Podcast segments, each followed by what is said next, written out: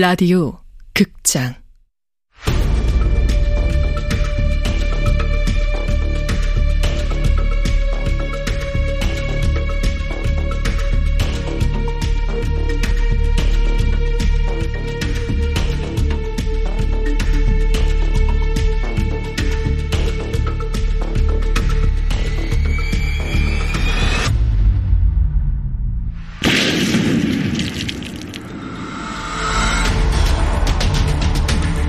원작 이서영 극본 김민정 연출 황영선 열 번째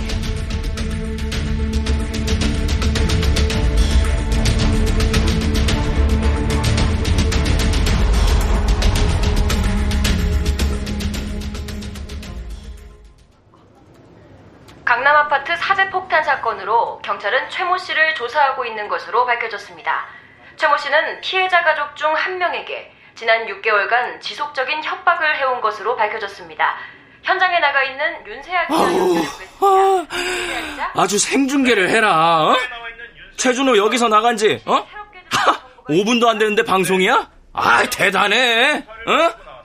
대한민국 언론은 저렇게 빠른데 우리 형사 이 팀은 뭐 하고 있냐? 어?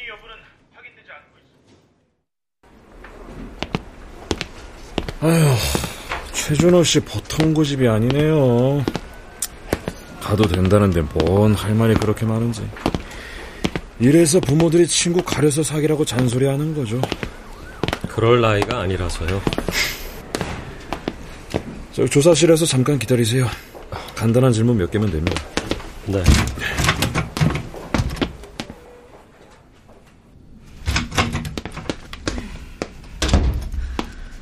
지내셨어요? 어, 네.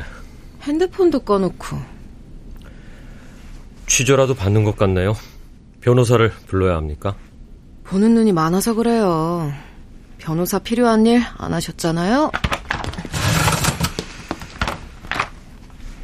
협박 문자 받은 건 왜 말 안 하셨어요? 굳이 말할 필요가 없다고 생각했습니다. 보통 사람이라면 처음으로 의심할 텐데요. 홧김에 죽인다고 해서 진짜 죽이진 않을 테니까요. 죽이기도 해요. 준호가 범인이라는 겁니까? 그런 말을 하는 사람이 죽이기도 한다고요. 그러니까 경찰이 있고 교도소도 있는 거죠. 최준호 씨가 범인이라는 게 아니라 두현 씨가 너무 안일하게 생각하는 것 같아서요. 참고하겠습니다. 그래서 준호가 범인인가요? 최준호 씨 알리바이는 확인됐어요. 그럼 전 왜 부른 겁니까? 말씀드렸잖아요. 그냥 몇 가지 물어보려고요. 움직일 때마다 기사가 쏟아져서 아, 저희도 미치겠네요. 다들 경찰보다 잘나서 대신 범인이라도 잡아오면 제가 말을 안 해요. 누가 됐든 끝내주면 좋죠. 최준호 씨가 그런 말을 하더라고요. 두현은 사람을 미치게 만든다. 내일 당장 지구가 멸망한다 해도 태연하게 앉아있을 놈이다. 그런 놈을 옆에서 보고 있으면 돌이라도 던지고 싶은 게 사람 마음이다. 제가 그 친구한텐 그렇게 보였나 봅니다. 본인에게 폭탄이 왔을 거란 생각은 안 해보셨어요? 이번 사건으로 가장 황당한 게 뭔지 아십니까? 우리가 피해자인데 다들 가해자 보듯이 봐요. 지금처럼요. 협박당한 건 난데 협박받을 이유가 뭐냐고 기어코 따져 묻는 것처럼 말이죠. 자꾸 왜 그런 일을 당했냐고 캐물어요. 두아라 씨랑 사이는 어떤가요? 네? 가까워 보이지 않던데. 심지어 두 분이 쌍둥이라는 걸 모르는 사람도 있고요. 제가 지금 아라한테 폭탄을 보냈다고 하는 겁니까?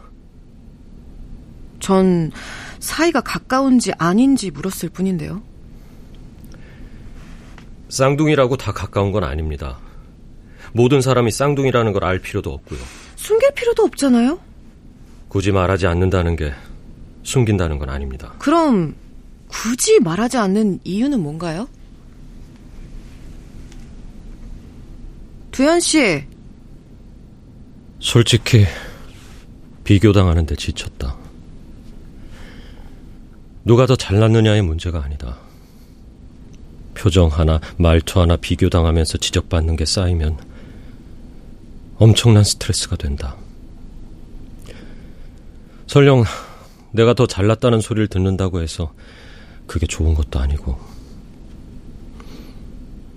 보통의 형제 자매도 비교 대상이 되는데 한날 한시에 태어난 쌍둥이라면 그 정도가 더 심하겠지. 지금 속으로 말씀하시는 겁니까?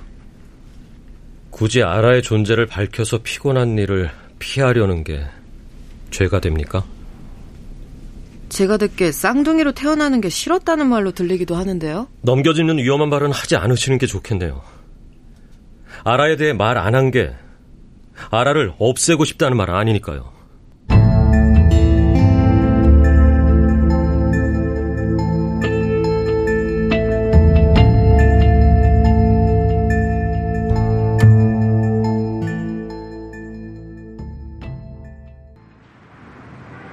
카메라 준비됐죠? 네. 기자님. 네. 이거 악마에 편집해서 내보내면 진짜 나도 가만 안 있습니다. 그러면 편집 안 하고 내보냅니다. 하시고 싶은 말씀 다 하세요. 이제 말하면 됩니까? 뭐 어딜 봐야 돼요? 저를 보고 하셔도 되고 카메라 불빛을 보셔도 좋습니다. 어, 최준호 씨가 본 808호 장남 두현 씨는 어떤 사람인가요? 껍데기만 좋은 녀석이에요. 키 크고 계집애처럼 허여멀건한 얼굴에 집도 꽤 잘 사는 것 같고 다른 과였는데 농구하면서 만났어요. 운동도 잘하고 솔직히 처음엔 뭐 이런 새끼가 다 있나 싶었어요. 장학금까지 꼬박꼬박 다 챙겨받고 아니 다 가졌는데 성격이 모날 리가 있겠어요? 나 같아도 실실 웃고 다니겠네. 사이가 틀어진 결정적인 이유가 뭡니까? 4년 사귄 여자친구가 있었어요. 당연히 소개해줬죠. 셋이서 밥도 먹고 술도 먹고 했어요. 처음에 그놈이 내 일자리 뺏을 때도 그냥 그러려니 했어요. 선배한테 빡이 친 거지 걔한테 빡친 건 아니었으니까요. 내 자리인 거 알았으면 절대 안 받아들였을 거라고 생각했어요. 아이, 오히려 걔가 한다고 하니까 묘한 자부심이 생기대요. 그거 내 아이디어였으니까. 내 아이디어가 괜찮다는 거잖아요. 에? 그래서 그 이후에도 예전처럼 지냈어요. 서로 바쁘니까 자주는 못 봐도 한두 달에 한 번쯤? 그때 여자친구가 자연스럽게 합석하고 그런 거죠. 하루는 여자친구가 갑자기 헤어지자고 하는 거예요. 싸운 적도 없고 권태기도 아닌데. 울면서 그 새끼가 좋다는 거예요. 좋아져 버렸다고. 열받네. 다 가진 새끼가 싹 다 뺏어가는 게 말이 돼요? 열받아서 찾아갔는데!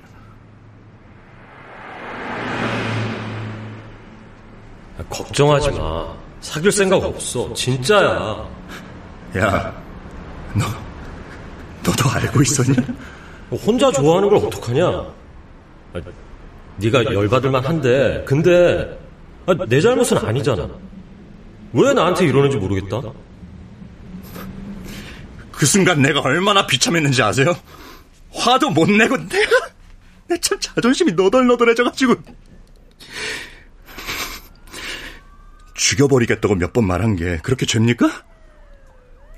어, 지금 여론은 최준호 씨에게 혐의가 있는 걸로 방향을 틀었는데요. 아니 나 알리바이 될 수 있어요. 다들 그놈한테 어느 정도는 속고 있는 겁니다. 10년을 넘게 봤는데 내, 내가 그걸 모르겠어요? 속마음 털어놓는 거 한 번도 못 들어봤어요. 그냥 그 상황에 대해서만 짓거려요. 아니 사람이 짜증난다는 말 한 번 안 하는 게 정상이에요? 그리고 솔직히 말하면 그 새끼 같은 사람이 폭탄 보내는 거예요. 가족을 죽이려 했든 지가 죽으려 했든 하겠다고 마음 먹으면 그 정도는 우습게 할래요. 그 정도로 우명한 새끼예요, 걔가.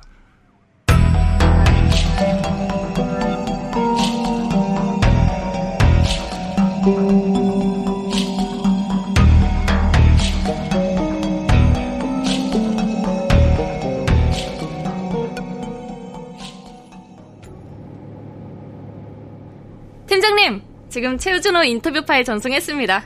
바로 방송하셔도 돼요. 편집할 부분 별로 없습니다. 내가 다 안 봐도 돼? 이제 사건이 두아라에서 두현으로 넘어갔어요.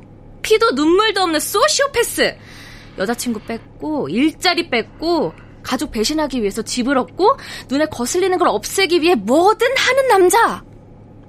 그게 두현입니다. 그럼 나 바로 푼다.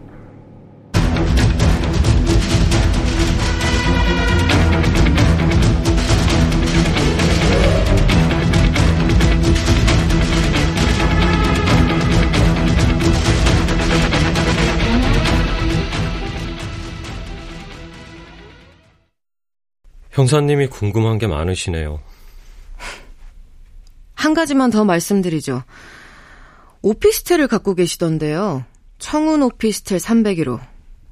따로 거처가 있다고 왜 말씀 안 하셨어요? 가족한텐 회사에서 지낸다고 하셨던데. 아직 말 못했습니다. 이유가 뭔가요? 바빠서 정신 없었습니다. 어, 정신이 없었다기에 1년이라는 시간이 좀 길지 않나요? 사실은 사실이니까요. 저희가 수색을 좀 해도 되겠죠? 마음대로 하세요. 카메라는 왜 중고로 사셨어요? 신용 기록은 아직 확인 안 했습니까? 아니면 모른 척 하시는 겁니까? 한 푼이라도 아껴야 하는 상황이라서요. 아, 네. 뭐, 그건 그렇다 치고, 왜 집으로 받으셨어요? 회사도 있고 오피스텔도 있는데요. 집에 그 자주 들어가지도 않았던데. 그냥 무심결에 쓴 주소입니다. K전자를 그만둔 이유가 뭡니까? 남들은 못 들어가서 안달인데, 동료들이랑 관계는 괜찮았어요? 그냥 뭐 그렇죠. 적당한 거리.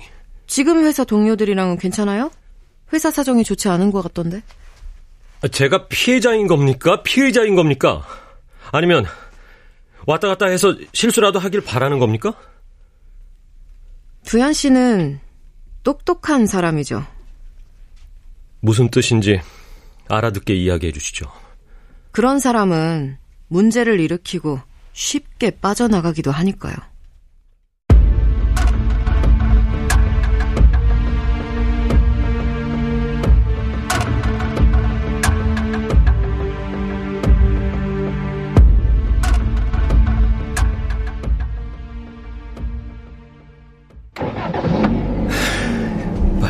빠져나가자.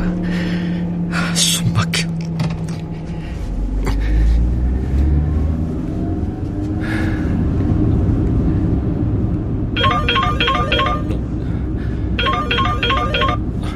네, 선배. 나 잘하고 나왔어요. 회사로 가는 중인데. 야, 최준호 이 새끼 진짜 미친놈이다. 준호 범인 아니야. 넌 지금 상황에 편들어주고 싶냐? 너 설마 방송 아직 못 봤어? 무슨 방송? 경찰서에서 나오자마자 네가 범인이라고 인터뷰했던데 너 경찰서 들어가는 뒷모습까지 다 찍혔어. 지금 그 새끼 때문에 회사까지 기자들 찾아오고 난리야.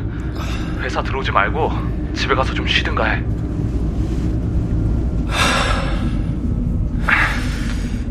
괜찮아? 괜찮아. 아무 생각 말고 집에 가서 쉬어. 급한 일 없으니까 걱정 안 해도 돼. 내가 그 새끼를 촉 치든지 해야지. 씨. 어? 아, 이거 언제부터 그랬지? 아, 경고등 켜진 것도 모르고 다녔네. 어, 어 아, 보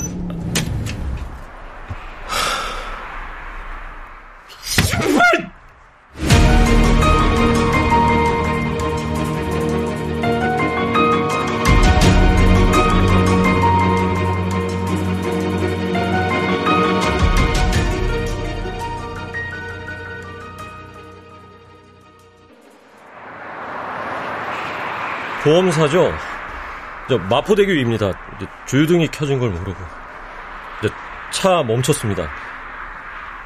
죄송합니다만 좀 빨리 와주시면. 네네. 감사합니다.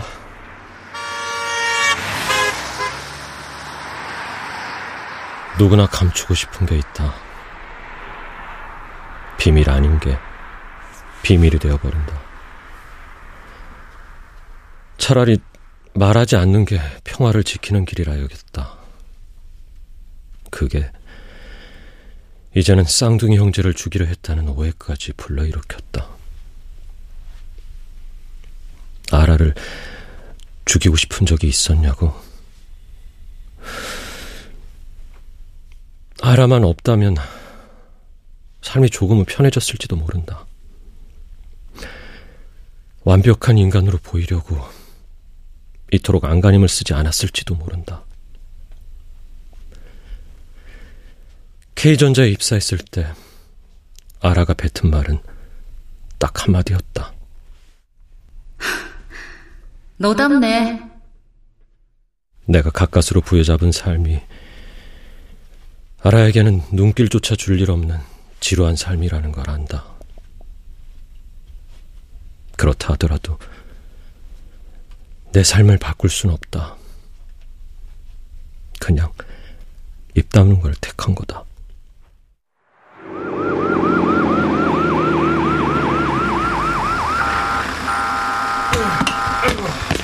어, 안녕하세요. 아, 예. 어, 이 차예요? 어, 예. 어, 주유소까지 가드리면 되죠? 네. 아, 어디 보자. 어, 여길 걸면 되겠네. 어, 차에 타세요. 예.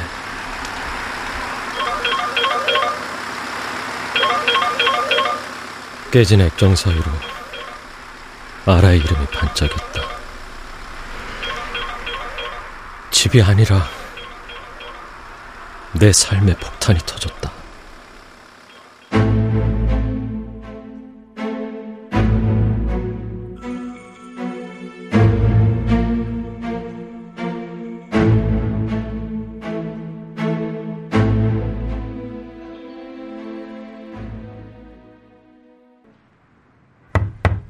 손님 카드요. 어, 이, 여기요. 아라는 늘 앞서 나갔다. 먼저 성과를 냈고, 먼저 칭찬을 들었다. 그런 아라를 따라잡기 위해 애썼다. 따라잡았을 때는 아라는 흥미를 잃고 다른 일을 찾았다. 애초에 승부는 관심이 없었다는 듯 주유는 끝났고요. 세차도 하실 건가요? 재미를 찾아 나섰다. 손님, 네? 세차 하실 거냐고요? 아, 아니요, 괜찮습니다. 그럼 차 좀 빼주세요. 여 뒤에. 아, 예, 아, 알겠습니다.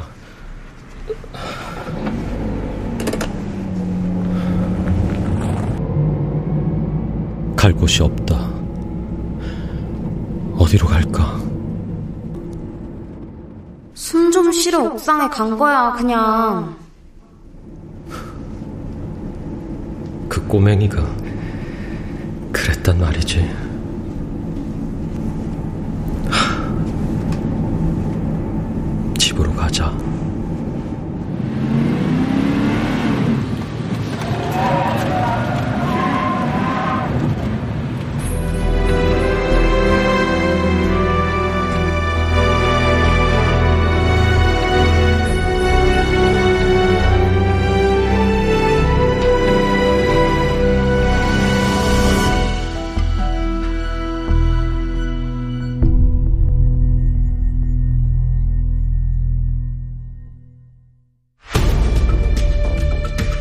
라디오 극장 펑 이서연 원작 김민정 극본 황영선 연출로 열 번째 시간이었습니다.